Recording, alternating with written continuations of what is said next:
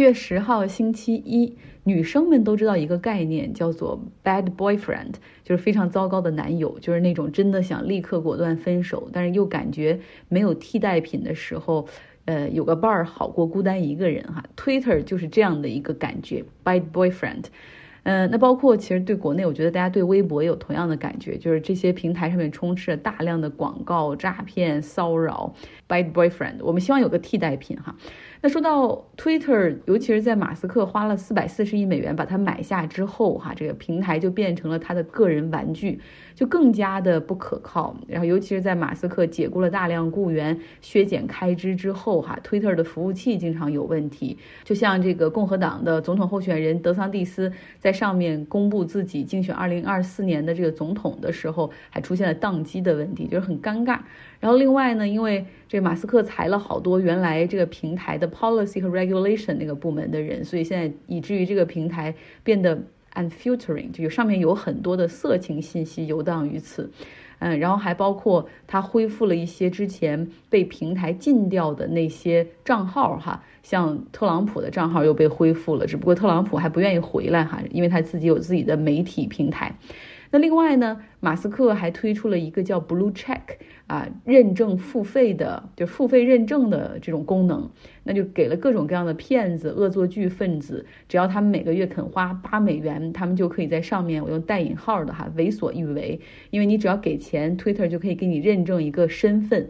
哪怕这个身份是假的也不在乎哈。我们已经看到有人爱搞恶作剧，就注册了李来这个药厂，然后用了 Blue Check 把他这个身份认证上去，结果在上面公布了一系列乱七八糟的东西。导致李来这家药厂的公司的股价上下翻飞，气得这家制药公司直接宣布退出推特平台，就别说给你投广告了，不投，现在我干脆不用你的这个平台。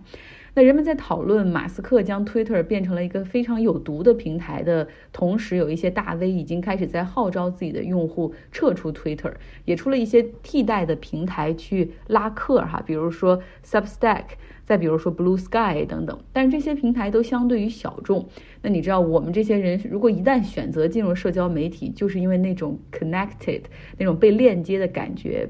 是这种实时的存在和更新的和世界同步的感觉。那如果这个平台上人不够多的话，肯定就不愿意去哈。那最近呢，马斯克又搞出来一个 Twitter 平台上面阅读量要限制了。那免费的用户每天你只能看600条推文，付费的用户你可以比免费的多看10倍，可以看6000条。所以全网都在攻击马斯克，而这个时候是一个很好的 timing， 就是很好的时机，让 Meta 也就是 Facebook 和 Instagram 的母公司推出了一个 Twitter 的替代品 Threads 一经推出哈，下载量一天就达到了7000万的用户。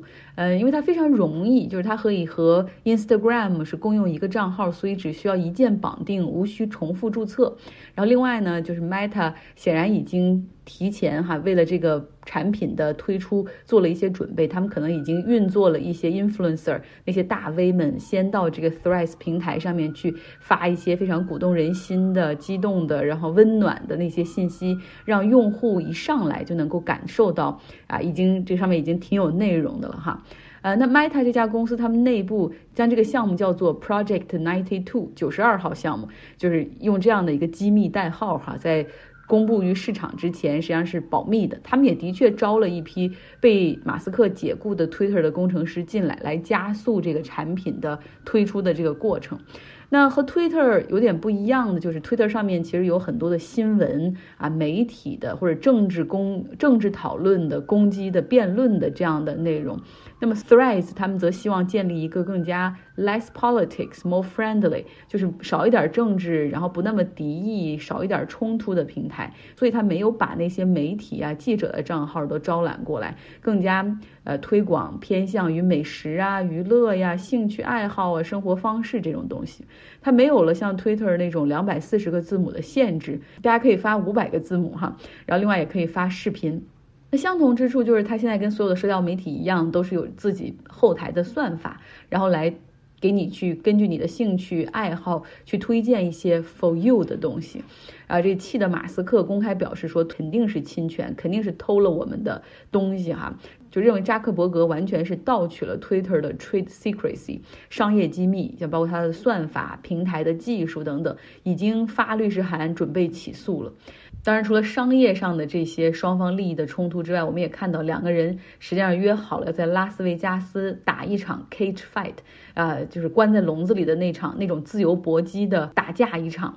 那这个 cage fight 真的会在39岁的扎克伯格和52岁的马斯克之间发生吗？也许是有可能的哈，因为他们在社交媒体上约架之后，扎克伯格马上给自由搏击美国这边的一个联盟的主席叫做 Dana White 发了信息，问他说有什么样的游戏规则更适合在 cage fight 里面啊，像我和这个马斯克之间来对打，然后后者马上给回复哈。之后呢，这个 Dana White 就成为了中间人，他发信息给马斯克去确认他是不是真的有意打这一场，然后之后呢，他们这三个人每天都会保持着短信的沟通，信息会有的时候会打电话。像 Dana White 说，有一天他们还聊电话，聊到了凌晨12:45。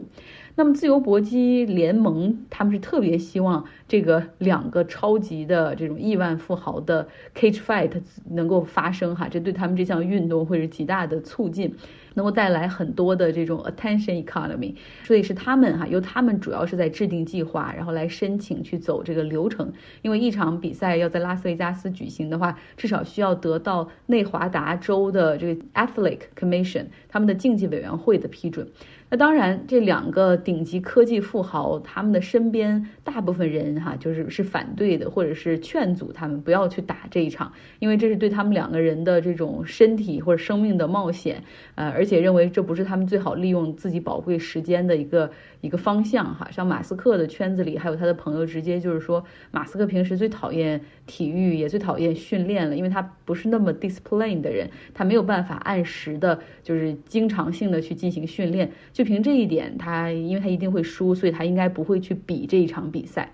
那马斯克他比扎克伯格大12岁，在体重上呢，他比扎克伯格重大概60斤左右。那这些年扎克伯格实际上他一直是非常专注于这个健身哈，不只是训练跑步，他自己的业余时间他还会练一点跆拳道、巴西柔术，那是非常锻炼他的这种专注力以及这种叫 martial arts。然后他今年5月份还在旧金山的这个南湾 Redwood 这个 city 参加了一个民间的比赛哈，当时他是戴着墨镜，然后戴着那种帽子到现场才把东西一脱，大家发现哇，扎克伯格也来打这个比赛了。然后他呢，平时业余时间还会跑步哈，大家记得吗？他之前那时候来北京出差的时候哈，还在他的这个保镖的陪护之下，沿着长安街跑步，确实很爱跑步。然后他现在开始负重跑步，然后负重的去练那种 squats 那种蹲起。扎克伯格自己是认为说，身体的锻炼有助于自己保持精神的健康。那相反，马斯克这边他几乎就从来不锻炼身体哈，尤其是他自己说，在背部拉伤之后哈，他就更不想也没有办法去进行经常性的锻炼。那他现在有点喜欢日本的柔道，所以有的时候会跟朋友练着玩玩。对于这场 cage fight 啊，这种笼子里的搏斗会不会发生，我们还会持续关注一下。最近其实大家都比较关注美国财长耶伦对于北京的访问，其实看起来这个媒体们对于耶伦一行在北京吃了什么的讨论和关注是非常的高的哈，而且就是媒体还很少的会表扬美国的这些官员，但是表扬了这个耶伦非常会用筷子。实际上我更愿意相信耶伦的访问可能是会改变中美现在疏远的冷漠的甚至有些敌对关系的一个转折点。大家别忘了，在几周之前美国的国务卿布林肯就来到北京，那现在是财长耶伦。而且耶伦有人说在美国政府里面啊，我们都知道你要出去谈判，用中文说就是红脸和白脸，对吧？那美国的这个语境下就是 good cop 和 bad cop， 就是有人扮演好警察，有人扮演坏警察。那耶伦绝对是这个里面的 good cop， 他在美国政府里面是非常倾向于中国这边的，他一直在华盛顿去游说，要求美国取消特朗普对中国的那种关税的一系列惩罚的政策。那这个政策也不可能是说取消就取消，他自己在北京说说我没有办法给你们任何承诺，但是我们现在已经开始在敦促相关部门对这些政策进行评估哈，推动这个整个的惩罚性的关税政策的取消。那另外呢，耶伦不论是在华盛顿的时候还是在北京的时候哈，他都不止一次的强调说，中美关系是我们这个时代的in our time most consequential， 就是在我们这个时代的来说最重要的这种两国的关系。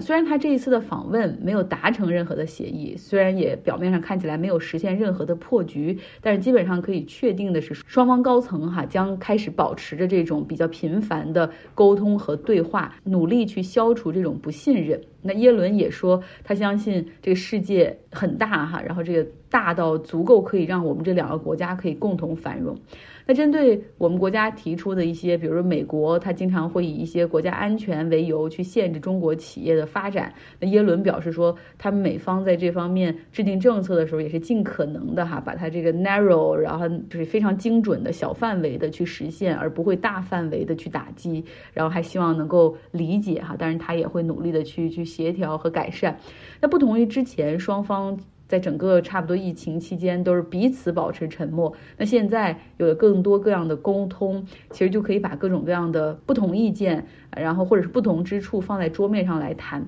用耶伦的话就是说，我们其实不难发现，虽然中美之间有很多的不同，但是我们也有很多的相同之处，也有很多相同的这种利益。7月下旬呢，美国总统的气候大使 John Kerry他还会再来中国所以你可以看出来，这个双方开始恢复了这种往来和高层的对话，这也是其中的一步和例证。中美是世界上最大的两个经济体，联手就贡献了全球将近 40% 的经济产出。那美国是中国的第一大贸易伙伴，中国对于美国的出口总值又是连年再创新高。美国是中国移民的首选目的地，而中国又是美国最大的债主。所以虽然我们两国之间的竞争是日益的激烈但是在政治经济上，我们就不能忽视的是，中美双方是不可或缺的伙伴。今天的节目就是这样，希望你有一个元气满满的周一。